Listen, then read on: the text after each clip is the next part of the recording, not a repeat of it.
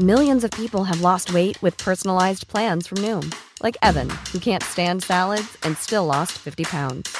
Salads, generally, for most people, are the easy button, right? For me, that wasn't an option. I never really was a salad guy. That's just not who I am. But Noom worked for me. Get your personalized plan today at Noom.com. Real Noom user compensated to provide their story. In four weeks, the typical Noom user can expect to lose one to two pounds per week. Individual results may vary. When you're ready to pop the question, the last thing you want to do is second guess the ring. At Bluenile.com, you can design a one of a kind ring with the ease and convenience of shopping online. Choose your diamond and setting. When you find the one, you'll get it delivered right to your door. Go to Bluenile.com and use promo code LISTEN to get $50 off your purchase of $500 or more. That's code LISTEN at Bluenile.com for $50 off your purchase. Bluenile.com code LISTEN. Hello, and welcome to another episode of the Ozymandias Project.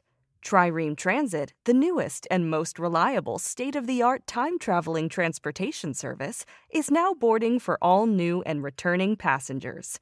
Now departing, present ponderings. Next stop is Ancient Odyssey.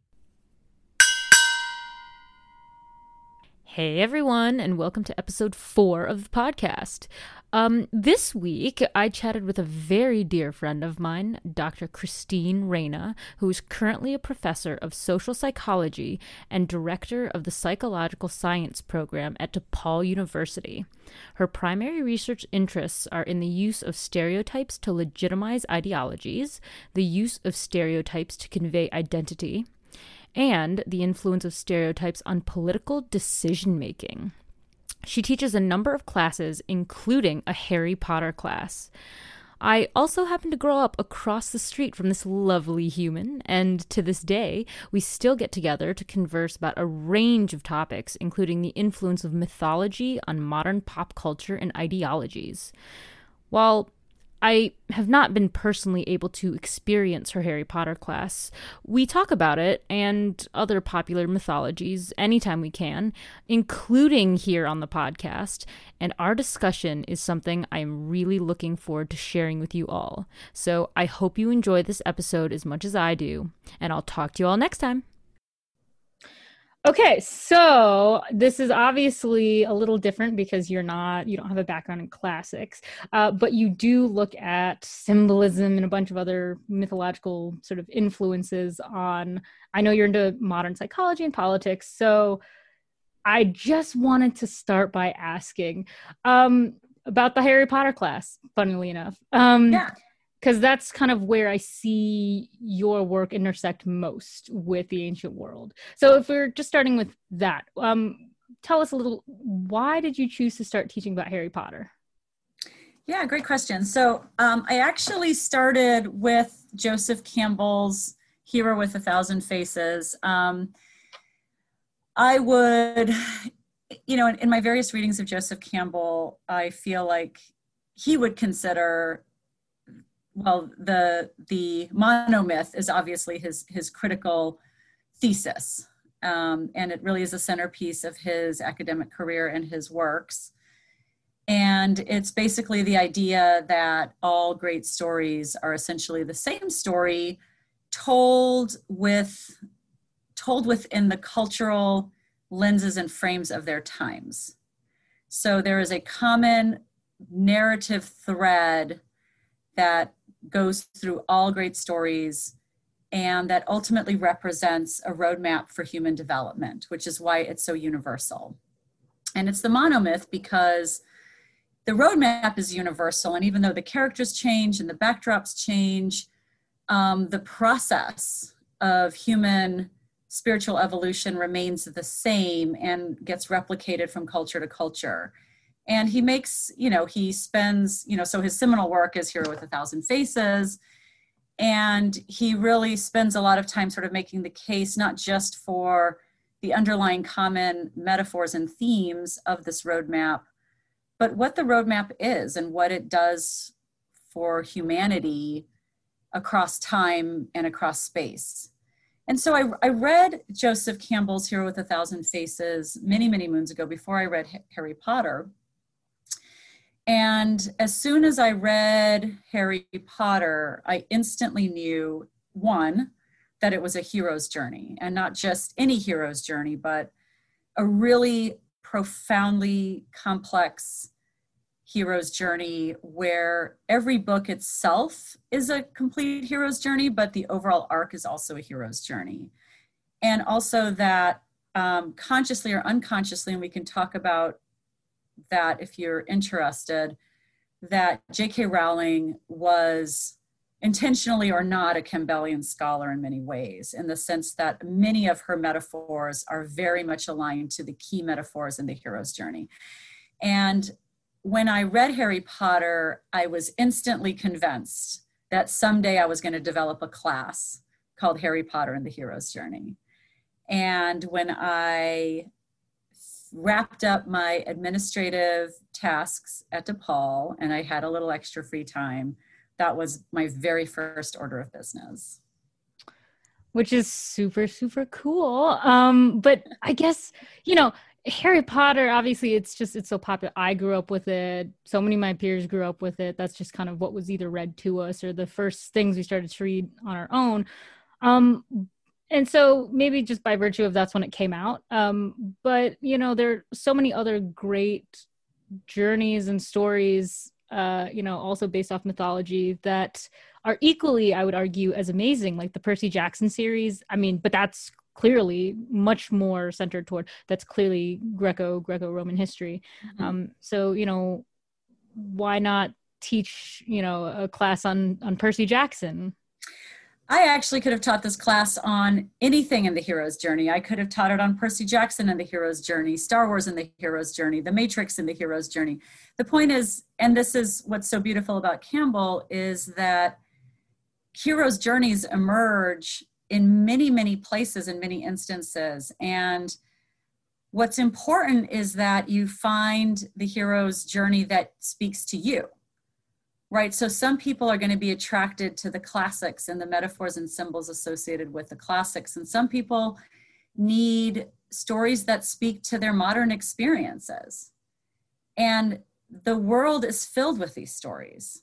In fact, one of the things I love about the class that I teach, Harry Potter and the Hero's Journey, even though the, the lens through which we explore the hero's journey are the Harry Potter stories, throughout Campbell's book, um, there are, it's ancient mythology, it's ancient religion. We talk about Pixar films. We talk about sci-fi films, right? We, there's so many ways you can unpack the hero's journey, and that's what makes it so compelling. Okay, so I obviously have so many more questions and ideas and thoughts about you know all, the hero's journey but also just everything we can see then specifically in harry potter since that's the class you teach. But i want to rewind just just for a little second and go back to young a young version of yourself. Uh you know you, you grew up in california uh, which i yes. know. So you know okay young you being influenced did you always love stories, adventures, mythology? You know, were you familiar with mythology growing up? Yes, yes. I was always fascinated with not just mythology, but spiritualism in general. So I was always interested in um, exploring spirituality from a lot of different perspectives. And so even though I was raised vaguely Catholic, as all good Latinas are, um, you know, it was very like, you know, lowercase c Catholic, you know, just sort of like, eh, go to church occasionally. Um, I, I actually had like a really a really profound moment in my life. So so when I was really little, I wanted to be a priest actually, and I would hold. Um, so so I stole the the the Vesper books book from my church because of course you know i'm so moral. Like any good priest would do. And i would hold mass in my sandbox with my neighbors and i was the priest and i would squish wonder bread into flat discs as the host and i would have grape juice as the, the wine and i would have mass in my sandbox and so i was utterly convinced i was going to be a priest so i was clearly very deeply drawn to the spiritual path. Um, and then, you know, as I got older, not much older, strangely, um, I started getting disenfranchised by the idea that I couldn't be a priest based solely on my gender.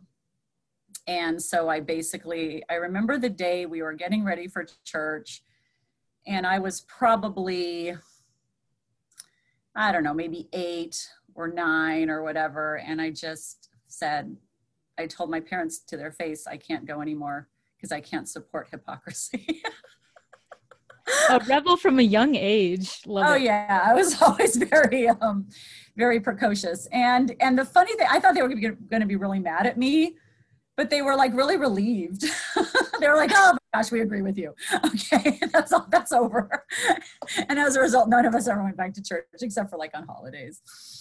So, um, so, but that, but thus launched. You know, I, I think at that point I realized that spirituality was really a quest you know it's it's as much as we can gain from from books or or traditions you know at the end of the day you have to find your connection with something greater than yourself and i and i think that i really you know being the curious person that i am like really dove head feet hands everything first into the deep waters of of different perspectives and um, and I think along the way, a lot of lessons in life and a lot of um, you know stories. Just this idea that we can gain personal insight through stories was always really profound for me. I've always loved poetry. I've always loved metaphor, um, symbolism. I have multiple books about you know symbolism across different cultures. I studied anthropology as an undergraduate. You know, I was very very fascinated by these things because I feel like I feel like in the in the vast landscape of the human experience, you need multiple perspectives in order to understand it. You can't just look at it through one tiny peephole. You have to really look at it from lots of different perspectives, and that's what myth and poetry and psychology and spirituality provide, in my opinion. Yeah. So, you know, I don't accessibility is always kind of a problem. I talk about it all the time, but you know, if someone had come to a young you and said, Hey, there's this great major, it's called classical humanities, you just study a bunch of ancient, you know, Greek and Roman stuff, or if someone had come to you and said, We have Egyptology, you can go study the pyramids and mummies. Um, you know, do you think that's something you might have been like, oh, actually, you know, I, I don't mind going to study this in college or, um, you know, or was it just sort of like you had an interest, but you kind of even if it were an option even if someone had just sat you down and said like you could do this you know is it something you might still not have done?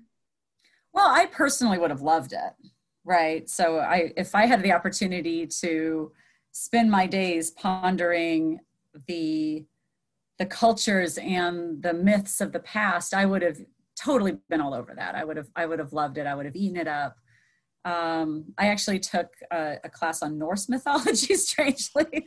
Just, you know, I wanted a mythology class and that was one that fit with my schedule. Otherwise, I probably would have gone with something more traditional like Egypt or, or Greek.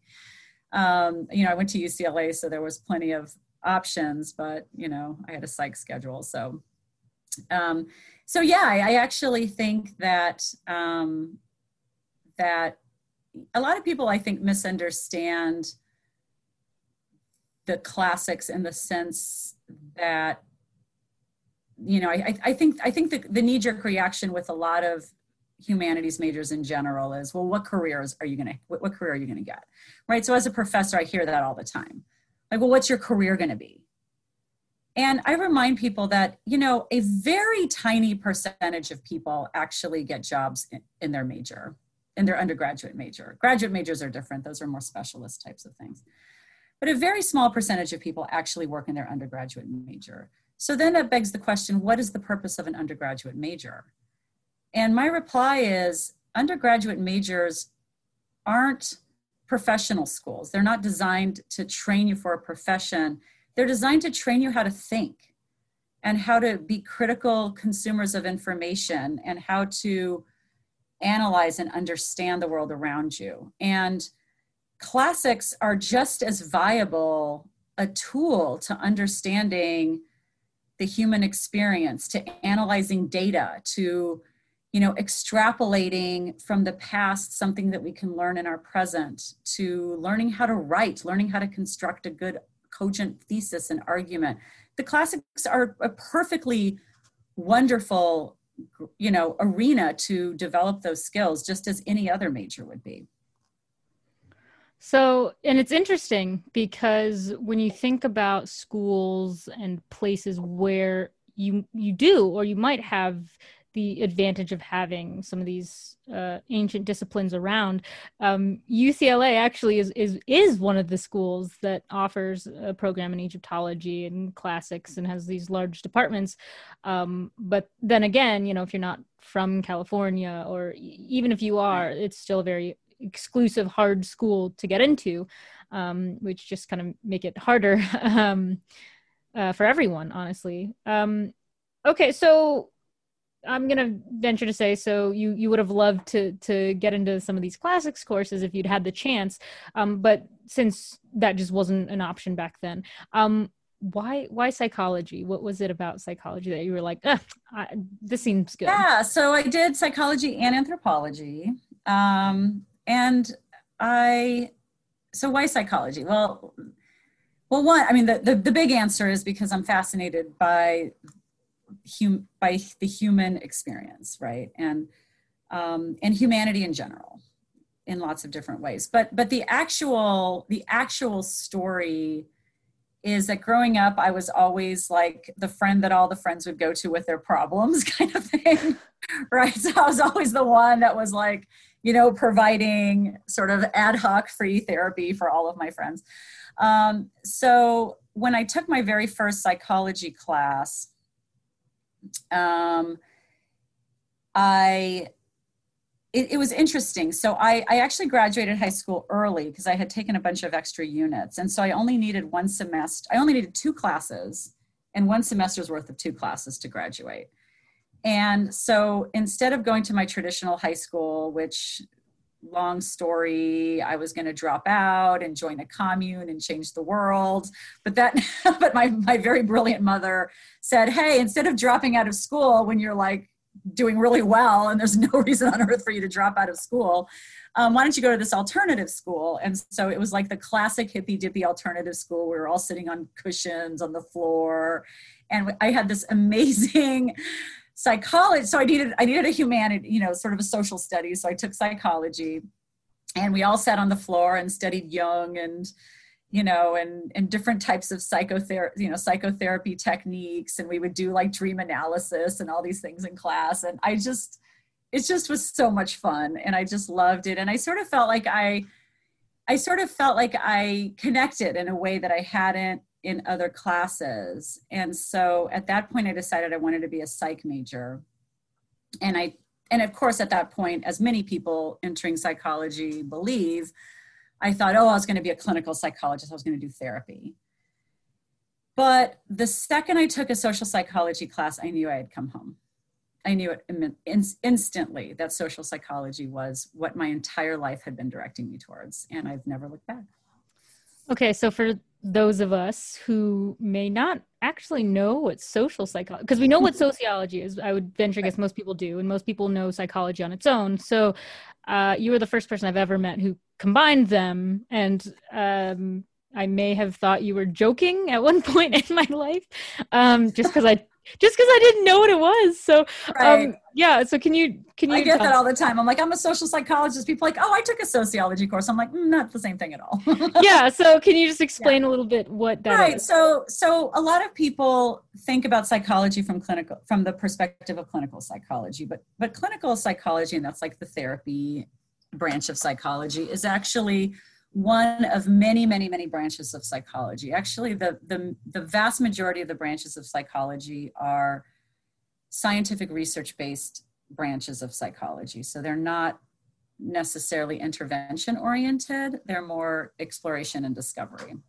And social psychology is the study of how human beings are inherently social creatures. And you cannot understand the psychology of people without understanding how that psychology is inherently and from birth shaped by our social experiences. And so some people will describe it sort of the shorthand of like how people influence each other. Um, but you know how we define ourselves you know from birth we are defined by social identities you know you're born into groups your culture is defined by groups your your context is group based and it shapes almost every aspect of human psychology so it's a really fascinating look at how our groupiness our inherently grouping our inherent groupiness really shapes almost every aspect of our thinking and feeling.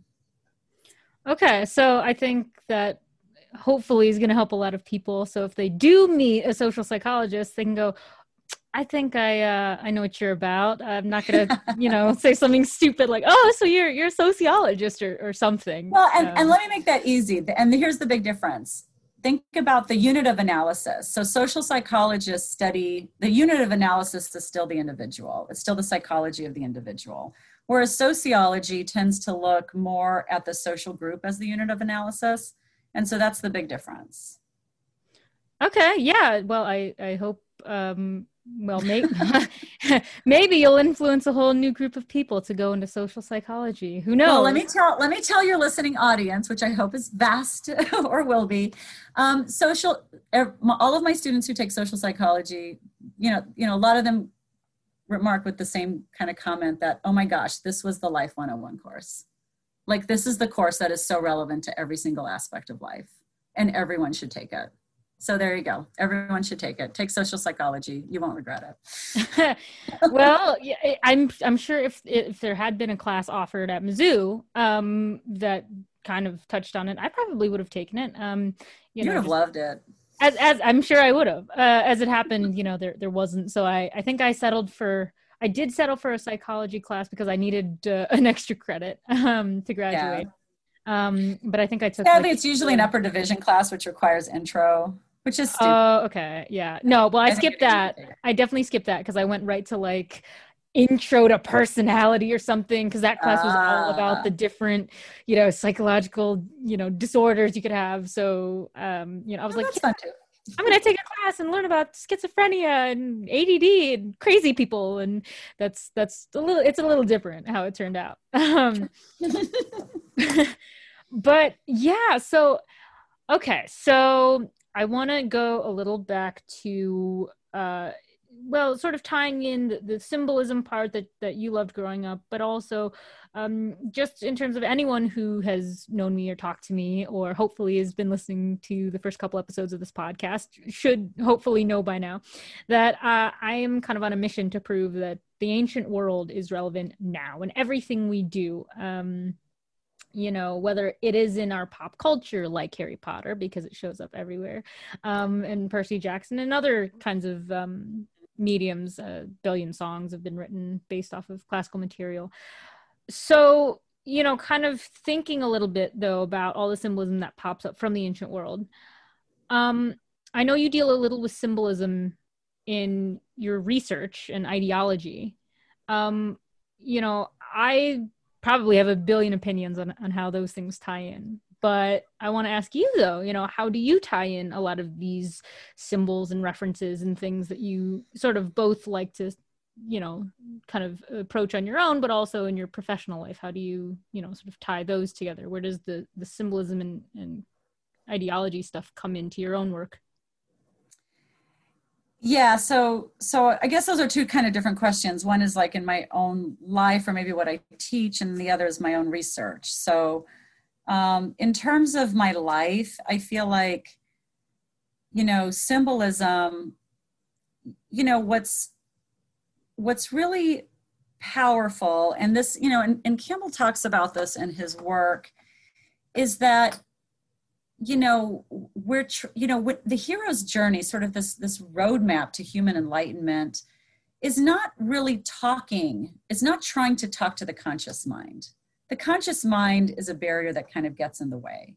It's trying to access the unconscious mind. And it's through images and emotions and feelings like that is the language of the unconscious mind. And that's really what you need to open up and release. And stories you know beautifully written stories, stories that are fantastical, that take us beyond the mundane material world are the things that tend to enliven the unconscious mind. And that's what sort of opens us up to the possibility that we need to think beyond our material world to find our connection to something greater. And mythology and, and stories are the better vehicle for that because they allow us to to put press the pause button on our conscious mind and really kind of go past that. And that's what makes i think mythology so powerful um, as a tool. Now going on to my work um, you know looking at intergroup conflict and intergroup violence and things like white nationalism and things like that. You know symbols are really important there too right? So you know so we as group members you know we have a lot of what we call sort of you know what we call sort of symbolic values and symbolic you know standing in the world. So you know when we think about social change for example um, you know what's happening with immigration? Let's let's just take that example. So with immigration yes you have some you know pragmatic concerns. You have you know there's only so many jobs to go around you know immigrants um, although they contribute tremendously to the tax base you know they also utilize resources that are part of the larger society you know so there are absolutely sort of pragmatic financial um, discussions around immigration. But and, and in, in many research studies show that actually oftentimes it's the symbolic things that tend to weigh more heavily on people's mind. You know, when cultures change, what changes with it? Like is you know when people move into a different culture is the culture itself going to change is the are the values going to change is what it means to be an american going to change and it's those things that sometimes carry the greater currency for people.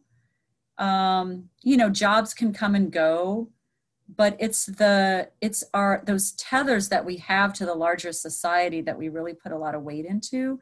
And when we think there's a threat to our symbolic values, our symbolic identities, that's when the threat seems especially existential. And so you know we t- we look at both the realistic you know or sort of the pragmatic dynamics but also the symbolic dynamics because we know at the end of the day what it means to be a white person is almost entirely symbolic so i mean whiteness is not actually a thing genetically right it's it's a symbolic you know a socially constructed construct and we attach meaning to it you know, or any other racial or ethnic identity, we attach meaning to it based on our lived experiences and based on what we consider to be some sort of shared or underlying ideology or identity or culture. And um, and so as a result, those things become for many people, not everyone, but for for many people, you know, the most important aspect of that identity. So when people then come into your class, uh, your Harry Potter class, mm-hmm. do you notice at all? You know, do, do, some people kind of come in with these preconceived sort of ideas of identity or what a hero's journey looks like based on, you know, more of their own experiences or kind of what they've read? So what I what I mean by that, I guess, is kind of like you know, if you had a student come in who was very familiar with a bunch of Greek and Roman mythology or Norse mythology or, or something with a background. Mm-hmm um, and you know these stories you know you can kind of use your imagination and so you know if your background is you know upper middle class white person you know that they could be like oh yes all the norse people were, were white and all the the greeks were white and all everything you know so their culture itself is a um you know we have many heroes like hercules and their their whole culture and civilization it's just um you know kind of a representation of the collective western white civilization versus yeah. you know someone who comes into the class uh you know who they could be a minority they could be you know something different so they could say oh well you know i go to uh, you know, I go to church because my family is is you know very devout and and um, we don't see it that way. So you know, they could come in and say, "Hey, I'm going to take a Harry Potter class," and hey, he spoiler alert dies at the end. Oh, it, it's so Judeo-Christian because it's like the Bible, you know. Um, yep. So how do you deal with people who come in thinking vastly different things and bridging that together? Yeah, so in terms of the students who come into my class, um, so I do have a strict prerequisite, and that is you had to have already read the Harry Potter books. We do not read the Harry Potter books in class. We read Hero with a Thousand Faces and supplemental readings that bring in some of these other um, poetry or short stories or mythology from different cultures. Um, Harry Potter is so they all come in with that in common with a love of harry potter on some level or another. Now some students they fudge and they're like oh we only saw the movies we didn't actually read the books. I'm like eh, okay you're not going to get as deeply but whatever you could probably keep up. Um, but they all come in with some sort of attachment to harry potter and it's really through campbell that they really start to expand that fascination to start to see the connections with other cultures and the one thing i will commend campbell and even though there are many outdated things, particularly with relation to gender in his book. I mean, he wrote this book in the late 30s and early 40s. So we're not talking about like, you know, uber wokeness here. but I will I will hand it to him. I mean, it's it's definitely ahead of its time and he really makes an effort to try to bring in mythology from a huge variety of cultures from all over the world. And that was almost in many respects his charge, right? So if he's trying to make the claim about a monomyth, he cannot make that claim with any sort of, um, you know, validity if all he focused on was the Western world. Then it's not a monomyth, then it's a very culturally bounded myth. And so he was compelled to look at mythology from the African continent and from um, you know from indigenous peoples from all over the world from asia so so really the hero with a thousand faces is sort of a tour through mythologies from all over the world and in all different time points throughout the world so um, so it's really through that exploration that the students start to see harry potter's experience in the experiences across cultures Okay. Yeah. No, I mean, it sounds super interesting. Um, I know that we've talked about this this amazing book uh, a lot, and I admit I did not get through the whole thing just for basic. I was in school and I didn't have time, and I feel okay. I, I, have to I have to say one thing for anyone who's listening to this and might be curious to read Hero with a Thousand Faces. A, you should, and B, it is extremely turgid and hard to get through but stick with it because it is absolutely brilliant. And it happens, and I, and I warn my students, I'm like, the first couple times you read it, it's going to be really, really hard to get through and you're not going to understand it. So, A, it's not a book that you're supposed to read cover to cover. It's a book where you like sit down and you have a cup of tea with a paragraph and you read that paragraph 10 times and you ponder its meaning. Like it is not like, oh, I'm just going to flip through it while watching Netflix. Like, nope, you will be lost, guaranteed. But if you're willing to put the time in, it will open up and become one of the most beautiful things you'll ever read. Well, that makes the case that I should probably start again to try to make my way through this book because I did. Well, I think, and I think what's great about it, and and this is what my students say in vis-a-vis Harry Potter, is at the end of you know they come in. I've literally had students come in with Deathly Hallow tattoos like they have committed to have a permanent mark of Harry Potter upon their bodies, right? And at the end of this class, they were like, I never appreciated Harry Potter the way I do now. I, I have I have such a deeper appreciation of it than I ever could have before I took this course. And not just that, but any hero's journey that you look at through this lens, any story, any mythology from the classics, from modern times, when you can look at it through this lens, it's going to take on so much more depth and meaning than the story on at its face value. And we kind of have this visceral sense of it, like when we see watch a hero's journey on the big screen or we read it, you know, you know in the pages of a book it feels there's something about the way it feels but then when you can actually have the language to understand it like oh my gosh the most simple you know a disney animation can become one of the most profound stories you've ever seen you know with through this lens so yes i encourage you to stick with it to give it and and now i feel sad that i never had the opportunity to take this class because i probably would have benefited so much uh, and it would have benefited the rest of my studies in classics and i probably would have been able to make so many more connections well so. i might i might invite you to join us oh okay well Well, especially after COVID, uh, I would love to, if I'm still in Chicago, I would love to just pop in and uh, see what's going on. What you're it's online. Teaching. You can join anytime. Oh, beautiful! see what you're teaching young minds uh, of today. Um, but um, okay, so you, you know, you have a Harry Potter, you know, I mean, a, a, Joseph Campbell scholar, you know, at your fingertips. So ask me anything. Exactly, exactly. Well, you know, if only everyone in the world uh, had a had a Campbell uh, scholar to to ask, I think uh, it'd be very interesting.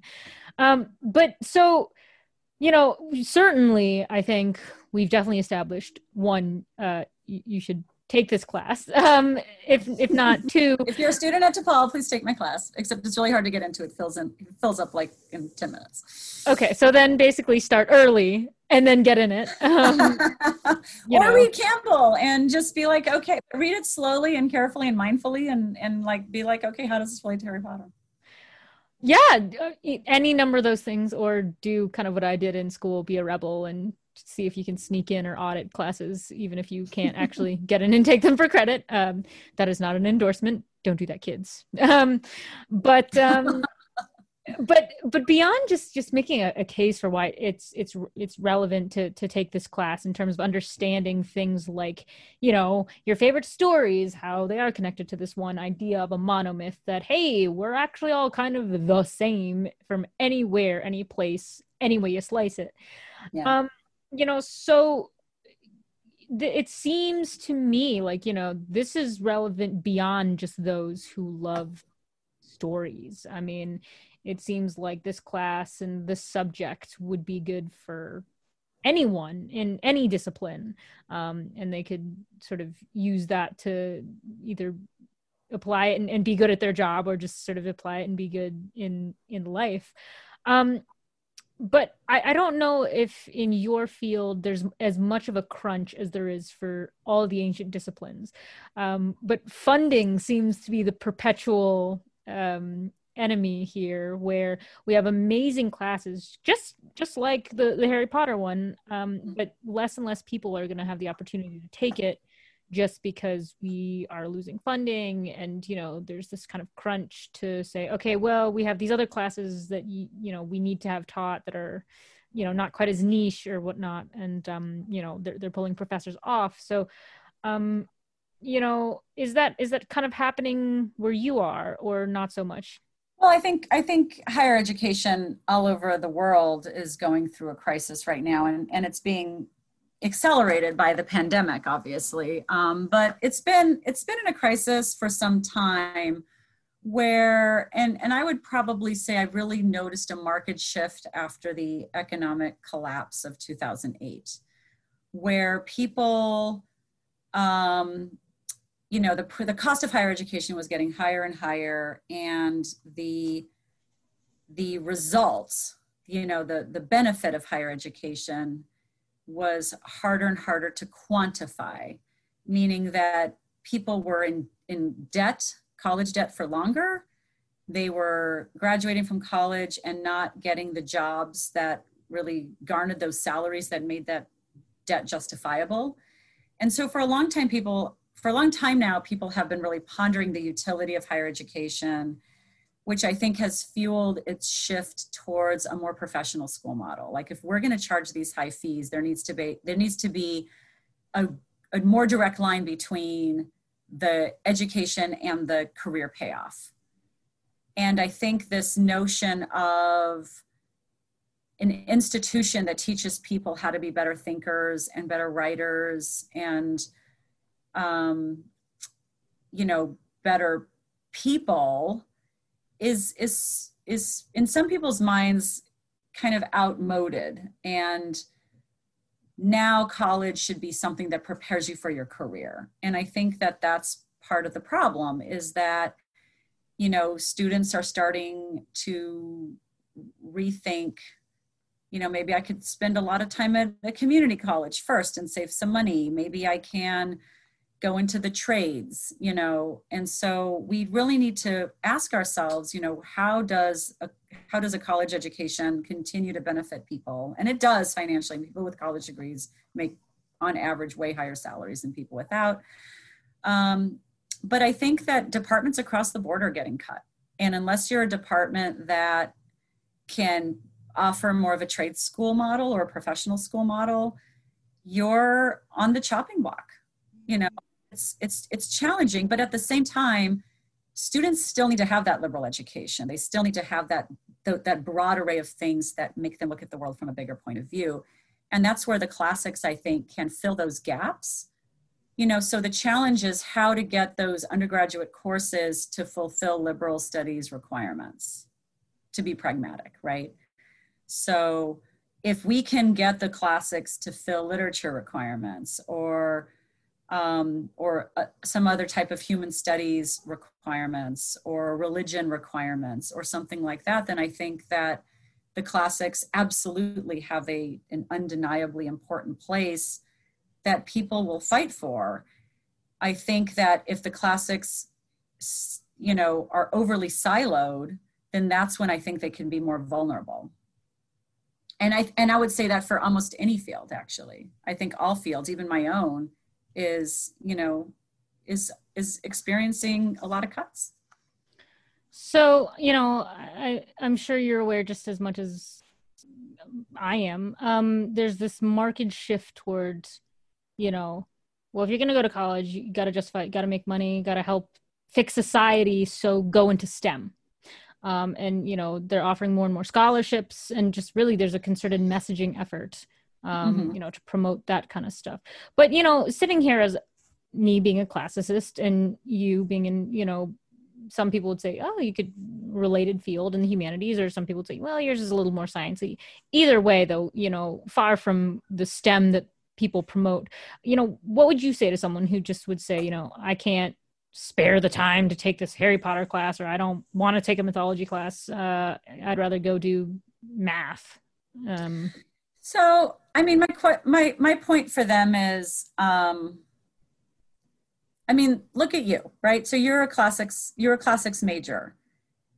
You are an extremely critical thinker.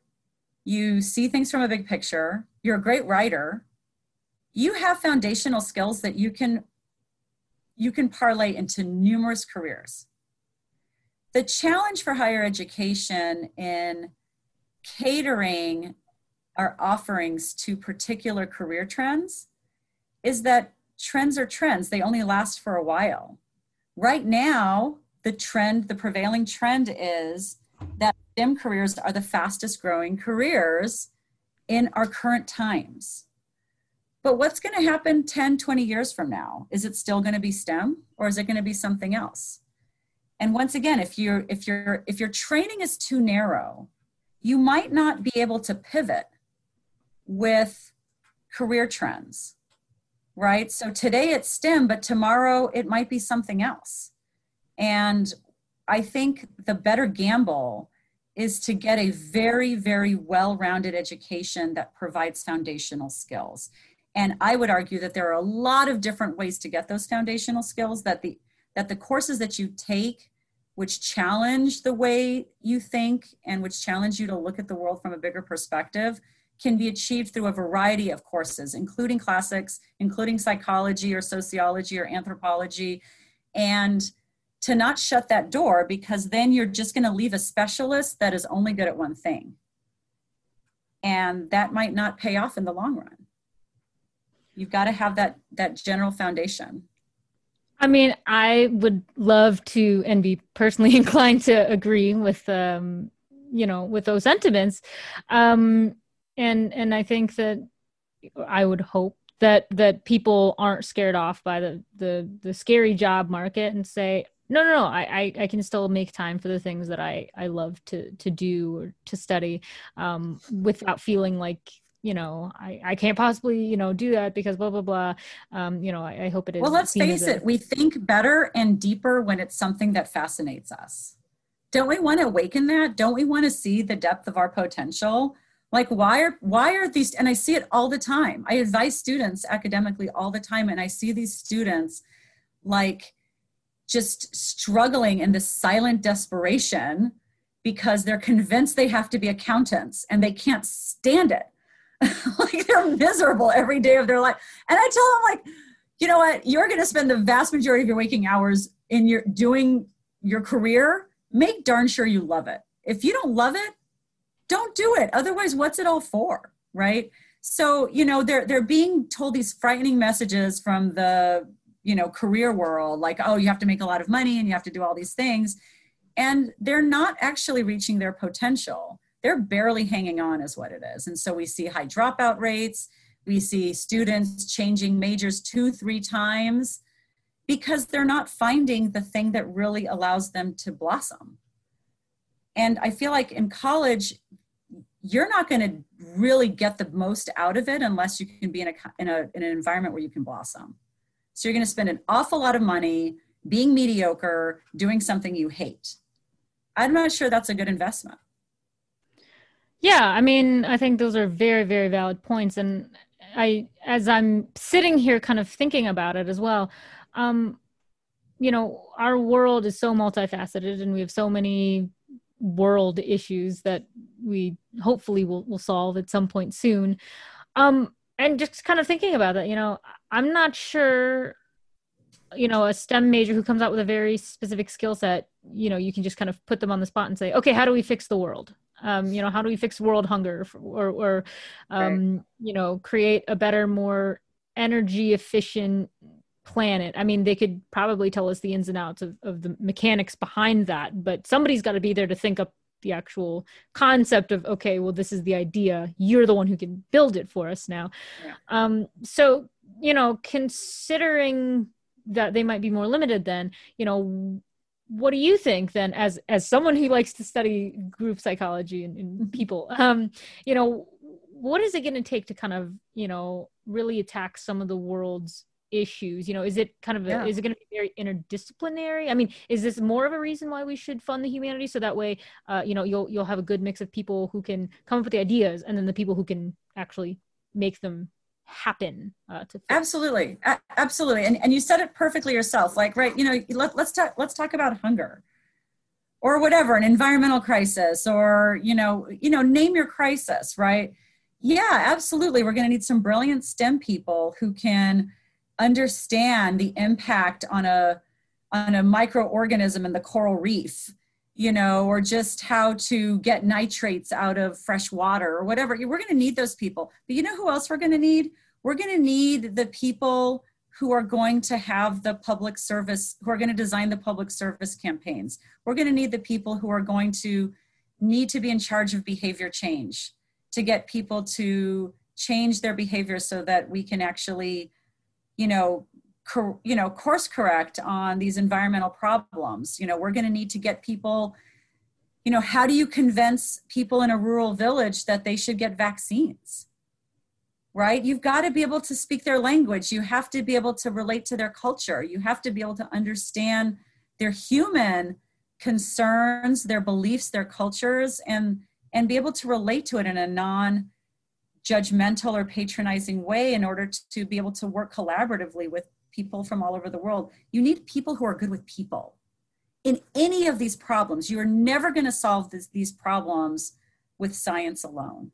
You need people to get on board.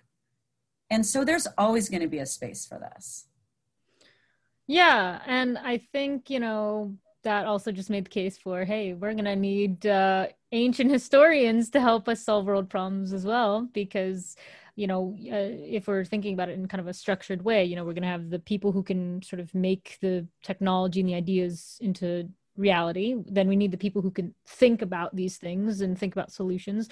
And then we also have a, a niche for people who can inform those who are in charge of messaging uh, and, and other stuff. Um, you know hey, I look at the past and what you're thinking about was tried in the past and it didn't yeah. work for X, Y, and Z. So it, it kind of looks like there's there's a big chain which just furthers the we all kind of need these things. So it it does ourselves quite a disservice to try to convince ourselves that you know one part of this vital chain just you know isn't important um well, exactly i mean i mean we like to think that you know we're facing you know we're facing novel modern problems but every single one of the problems we're facing we're have we've been facing for thousands of years right? Cultures from thousands of years ago faced warfare faced pandemics faced environmental crises faced natural disasters. We're talking about human problems that continue to repeat themselves over and over again. And if we're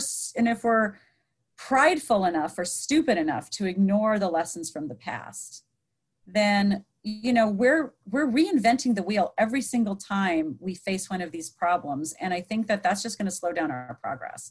Like we need people who understood how these dynamics played out in the past because we can get a tremendous amount of insight into how they're playing out today. And we see these same patterns repeating over and over again in all of these different contexts. Like how much have our scientists learned from the 1918 pandemic or even pandemics before that. You know, we've learned so much about how to handle this pandemic by looking at pandemics from the past. And that's such a valuable perspective. I mean, can you imagine if you were facing this existential crisis and someone came up to you and said, Hey, I've got all these great insights about not only how this crisis started, but how it's going to progress and how it's going to end. You want to know about it? Like what fool would say no right? Like why would we turn our backs to this knowledge? It's completely crazy. And i think you know it's a really great point because i think to, to bring it almost full circle to to where we kind of started with with harry potter with mythology um, and its impact on on modern cultures you know in addition to these people who just get to study these uh, you know ancient civilizations whether it's the nitty gritty whether it's the ancient philosophers or mathematicians the really smart people. I mean do you think you know and it's interesting you know what kind of um you know mythological or it doesn't even have to be mythological. It could honestly just be legends old stories anything that comes from the past that you know isn't maybe entirely real. You know they come and they really affect the human psyche. You know the it's not ancient but what i was thinking of was um aesop's fables. Um mm-hmm. you know and that kind of really plays into the human ideology for wherever and whoever you are right? I mean those are ancient stories and we kind of like to base our our lives our our moral compasses right on these old stories yeah. because we use them to educate children right so right.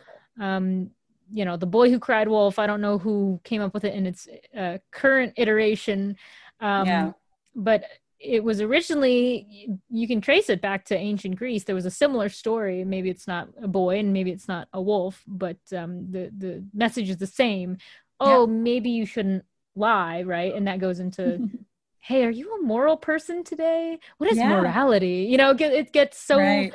moral, which I, I find really interesting. And that's just yet another way it sort of impacts us um, here in the in the modern world. Well, and I think you're tapping into something that is really important. And, well, two a couple of things. Number one is that these stories tend to be universal, um, which just underscores the fact that the human experience and the process of learning and growing and the fact that you know one of the challenges of being a social species is that we need very well developed systems of morality in order to coexist in a productive way. And so you have a lot of these stories repeating over and over again across cultures across time in really similar ways because they speak to the same underlying moral principles but on top of that, it's interesting and not irrelevant or trivial that a lot of these stories pertain to animals or fantastical magical happenings, right? And it's and why is that? Why do cultures from all over the world pick those symbols? And it's because you know, once again, when you can appeal to that unconscious mind, when you can have something that's visual and emotional and visceral, that's colorful and vivid, those things stick with you, right? If it was just a a rambling treatise about morality, people, you know, A, are not going to learn it as children, and B, are probably going to forget about it. But if it's a really compelling story with a fox and a turtle and a duck or something like that, like people are going to remember it from childhood and it's going to stick with you.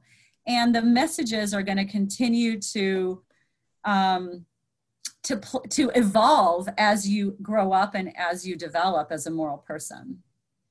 Yeah. Um, and so I think, you know, going off of, um, you know, stories and how we educate people, especially the young, uh, that segues perfectly into uh, kind of at the end of each podcast. I, I love asking guests to read um, the poem Ozymandias by Percy Shelley. So uh, if you have a, a the poem or a copy of it handy, and if you would please read it for us, that would be amazing.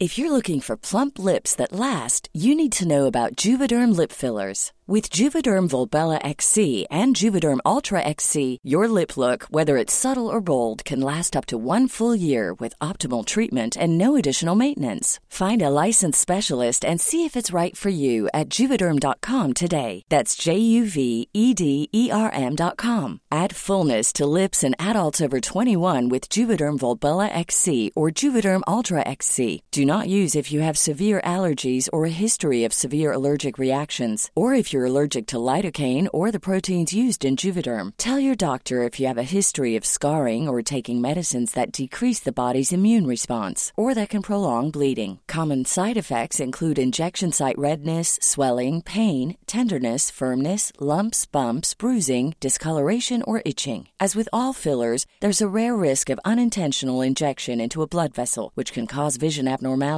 blindness, stroke, temporary scabs, or scarring. For full important safety information, visit juvederm.com. Hiring for your small business? If you're not looking for professionals on LinkedIn, you're looking in the wrong place. That's like looking for your car keys in a fish tank. LinkedIn helps you hire professionals you can't find anywhere else, even those who aren't actively searching for a new job but might be open to the perfect role. In a given month, over 70% of LinkedIn users don't even visit other leading job sites. So start looking in the right place. With LinkedIn, you can hire professionals like a professional. Post your free job on linkedin.com slash people today.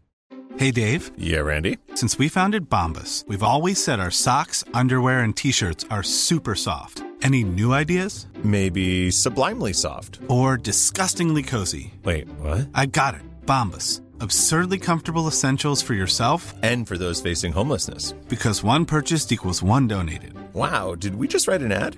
Yes. Bombas. Big comfort for everyone. Go to bombas.com slash ACAST and use code ACAST for 20% off your first purchase. Hey, it's Paige DeSorbo from Giggly Squad. High quality fashion without the price tag? Say hello to Quince. I'm snagging high-end essentials like cozy cashmere sweaters, sleek leather jackets, fine jewelry, and so much more. With Quince being 50 to 80% less than similar brands. And they partner with factories that prioritize safe, ethical, and responsible manufacturing. I love that. Luxury quality within reach. Go to quince.com slash style to get free shipping and 365-day returns on your next order. quince.com slash style. All right, I will read Ozymandias by Percy Shelley. I met a traveler from an antique land who said, Two vast and trunkless legs of stone stand in the desert. Near them, on the sand, half sunk, a shattered visage lies, whose frown and wrinkled lip and sneer of cold command tell that its sculptor well those passions read, which yet survive, stamped on these lifeless things, the hand that mocked them and the heart that fed. And on the pedestal, these words appear My name is Ozymandias, King of Kings. Look on my works, ye mighty, and despair. Nothing beside remains. Round the decay of that colossal wreck, Boundless and bare, the lone and level sands stretch far away. and so I, I, it's one of the best poems I've ever come across. I read it, I believe, um, in high school. Um, I I can't remember what class or when. I might have actually read it in college, but it it stuck with me. And so, you know, now having read it, um, you know, can you give us your thoughts a little on on you know what is this poem trying to say? How is it educating us? How is it offering us a, a lesson? And is it actually uh, offering us a lesson? So that's a really um, that's a really interesting story. So, you know, I can't help but read it from somewhat of a hero's journey perspective on the one hand, um, but also I feel like, um, you know, some of the themes of our conversation about it, the antiquities and the the classics kind of come to mind as well. But I'll I'll start with my first impression. Um, you know, it's to me, it's an interesting image of you know, when I read it, I imagine that this was this colossal stone statue at one point that was very grand, very imposing, and even the plaque sort of, um, you know, declares that this Ozymandias, this king of kings, you know, look on my works, ye mighty, right? The strongest of them all should despair from the work of this fabled king. And yet, all that remains is this crumbled statue in the desert. And surrounding this statue aren't the great works of this king. It's a vast desert that stretches, it's just sand, lone and level sand stretching as far as the eye can see, boundless and bare, right? So, all of the works of this king are gone and yet this king in its in his moment you know fancied himself to be immortal right? That that his works would last throughout time that he would be this imposing almost godlike figure and yet he is reduced to rubble and dust like we all are ultimately right? And i think that um you know from a campbellian perspective i think it really is a an interesting look at at you know the the ego. And you know the hero's journey is ultimately a journey of how to destroy and overcome the ego. And in many respects to me i feel like you know so many civilizations so many you know like like this is the path of all of us. You know we have these great moments of our lives where we feel like we're on top of the world but you know in the end we're going to be dust what is left and yet and yet there is this traveler from an antique land who still marvels at this and is informing presumably another traveler to go and, and look at this right? So so what does that mean right? It it means that you know even even when everything is crumbled to dust there is still this this sort of trace to our past i guess i don't know i'm trying to understand it it's interesting but it you know it's also sort of a lesson in pride I feel like, you know, even the mightiest fall. It's a it's a lesson in time that what we think is so absolutely central and important may not be someday, may be irrelevant someday. Um, King of Kings, like, you know, just it's lost in a desert. No, you know, probably the the modern world of this poem does not even know this person ever existed. Yeah, and I mean, I think you know, for those with a, a very classical background, um, you know, it, it is a very well taught, well thought through poem. Um, and so, you know, I like to ask and just see what people think, especially if they don't have a background that I do. Um, and then, you know, I want to see if it changes when I say, Ozymandias is actually the Greek name for the Egyptian pharaoh Ramesses II, who was arguably the greatest pharaoh in the history of, of the Egyptian empire, which lasted for 3,000 years. Um, and he was the longest lived and uh, the wealthiest, the most fabulously wealthy. So, um, you know, I don't know how many people are going to come in beforehand and, and know that the poem is really just about Ramesses II, um, just with a with a different name, um, mm-hmm. and I don't know if that'll change kind of their their perceptions of of what it's telling us at all. But um, you know, does it for you? Um, I actually think that it it it actually makes me feel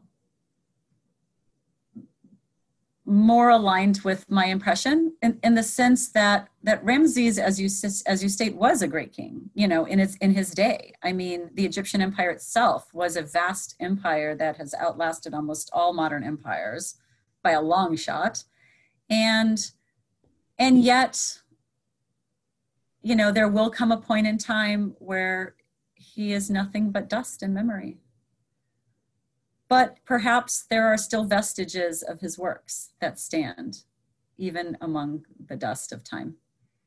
Yeah i mean uh, there's so many different ways that you know people interpret this and it has been interpreted differently throughout the ages. Um, so thank you for you know for for giving us the sharing with us uh, your impressions of it. And um, uh, just I, I, I was so excited to get you on the podcast. So uh, you know, I uh, it was such a treat because as always, I could I could sit and talk to you for hours and hours and hours. Um, you know, hopefully in the in the future we'll be able to do it. Um, but yeah, so thank you once again for coming on the podcast, and um, you know, hopefully we'll we'll talk soon. Trireme Transit is now departing Ancient Odyssey. Next stop is Present Ponderings. I met a traveler from an antique land who said, Two vast and trunkless legs of stone stand in the desert. Near them, on the sand, half sunk a shattered visage lies, whose frown and wrinkled lip and sneer of cold command Tell that its sculptor well those passions read, which yet survive, stamped on these lifeless things. The hand that mocked them, and the heart that fed. And on the pedestal these words appear My name is Ozymandias, King of Kings.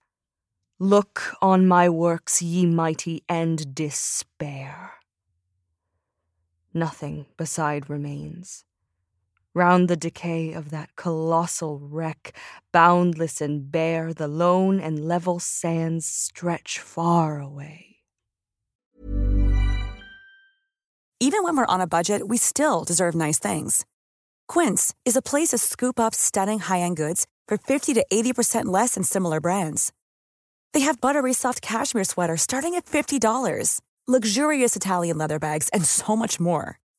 Plus, Quince only works with factories that use safe, ethical, and responsible manufacturing. Get the high-end goods you'll love without the high price tag with Quince. Go to quince.com/style for free shipping and 365-day returns.